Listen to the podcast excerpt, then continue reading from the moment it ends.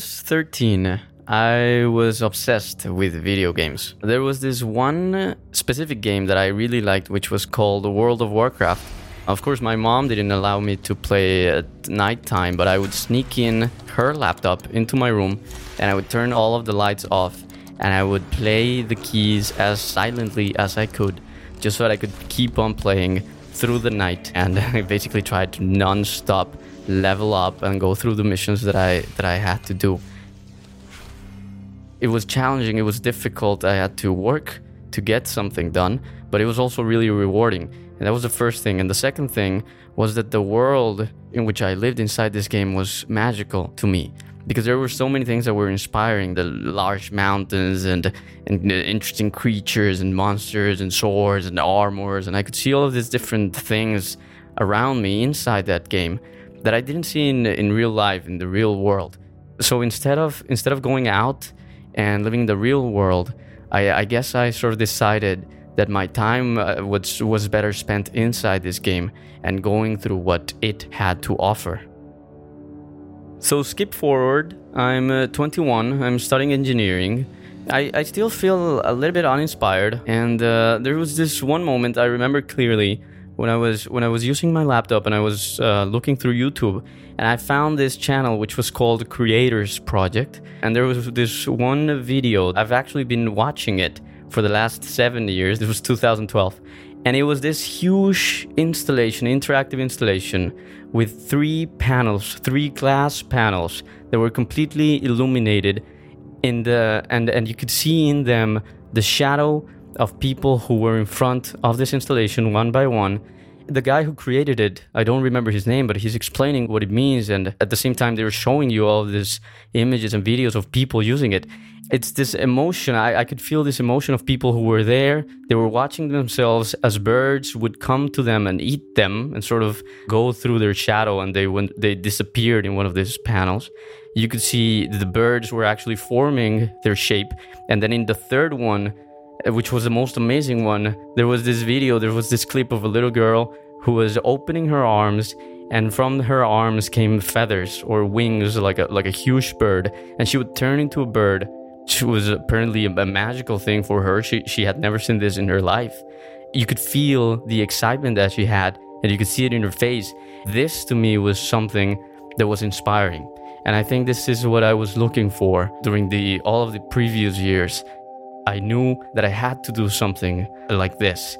So, uh, what I decided to do is just talk to people about it. But at the same time, the first problem was that we had no idea where to start. But the second one, which was more important, is that they they actually thought that it was so large and it was so distant to them, and they thought it was so difficult that that they had no belief that they could actually achieve anything like that. So I realized that they were starting to back down, but I wasn't gonna give up that easily. In this way, I thought, you know, maybe maybe by showing them something that seems crazy and exciting and difficult and showing that it can be done, I could actually inspire them and show them that this kind of uh, challenges were possible. That's when I designed this six month trip to Europe, which was supposed to achieve exactly that. The idea was taking no money and accepting no money, no illegal work, exercise every day, and eating healthy. Basically, those those were the rules. And, uh, and so I had to survive uh, during six months in Europe, three months in England, and three months in the European Union because that's what's legal. So that, so that was the main that was the main idea, right? Just going around finding uh, strangers uh, that would lend me their homes hopefully find some food as well because i couldn't i didn't have any money to buy anything and i couldn't accept money there were a lot of good moments as well, but a lot of difficult moments that I mean you would you could imagine due to the rules. And so I, I remember one of them really clearly. This day when I was in Budapest, like many other days, I was really hungry.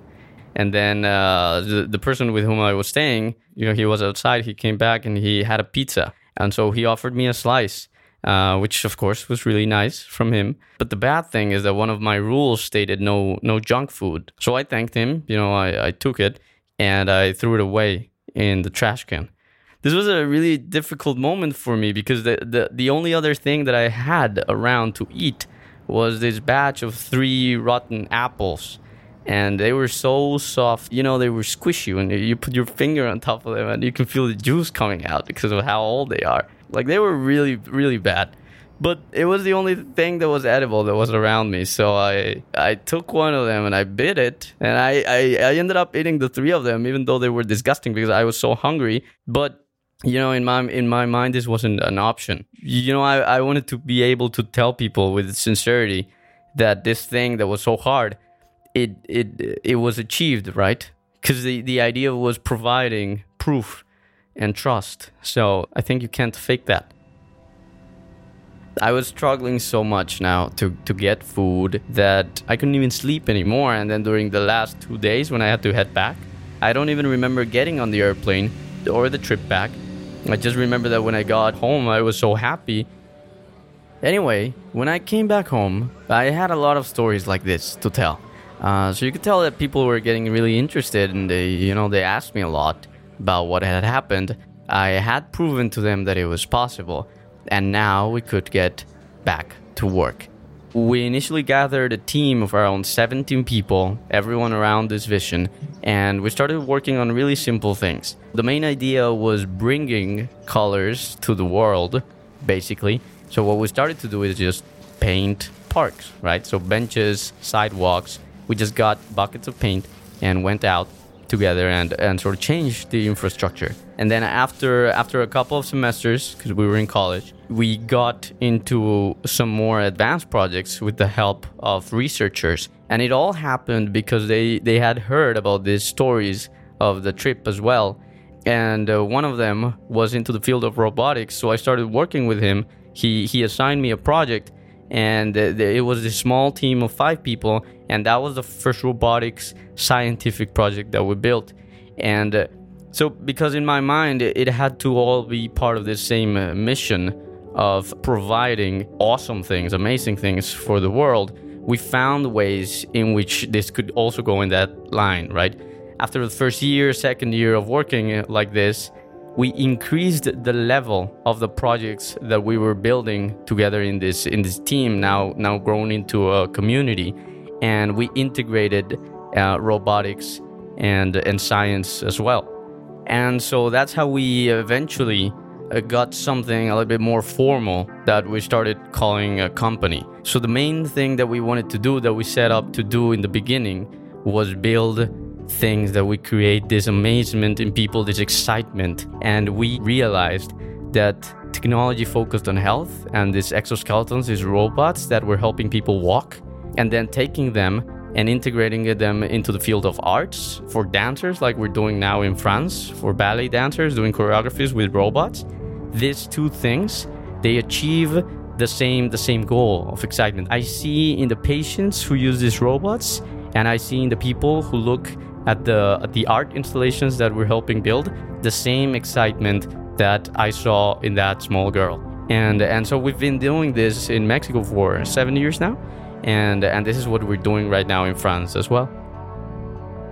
Whenever you look at our work, you see exoskeletons, you see robots. People ask if we sell the robots, but the answer is that, that we don't. We don't actually sell the robots. The way in which we differentiate what it means to build technology for the purpose of the technology and to build technology for the purpose of the human experience is that if, if we had to choose on the one hand building this robot and selling it to one person so that he can walk all of his life we don't believe that this creates as much impact as if you build this robot and you make sure that it is used by as many people as possible because in Mexico there are a lot of people who cannot have access to this technology.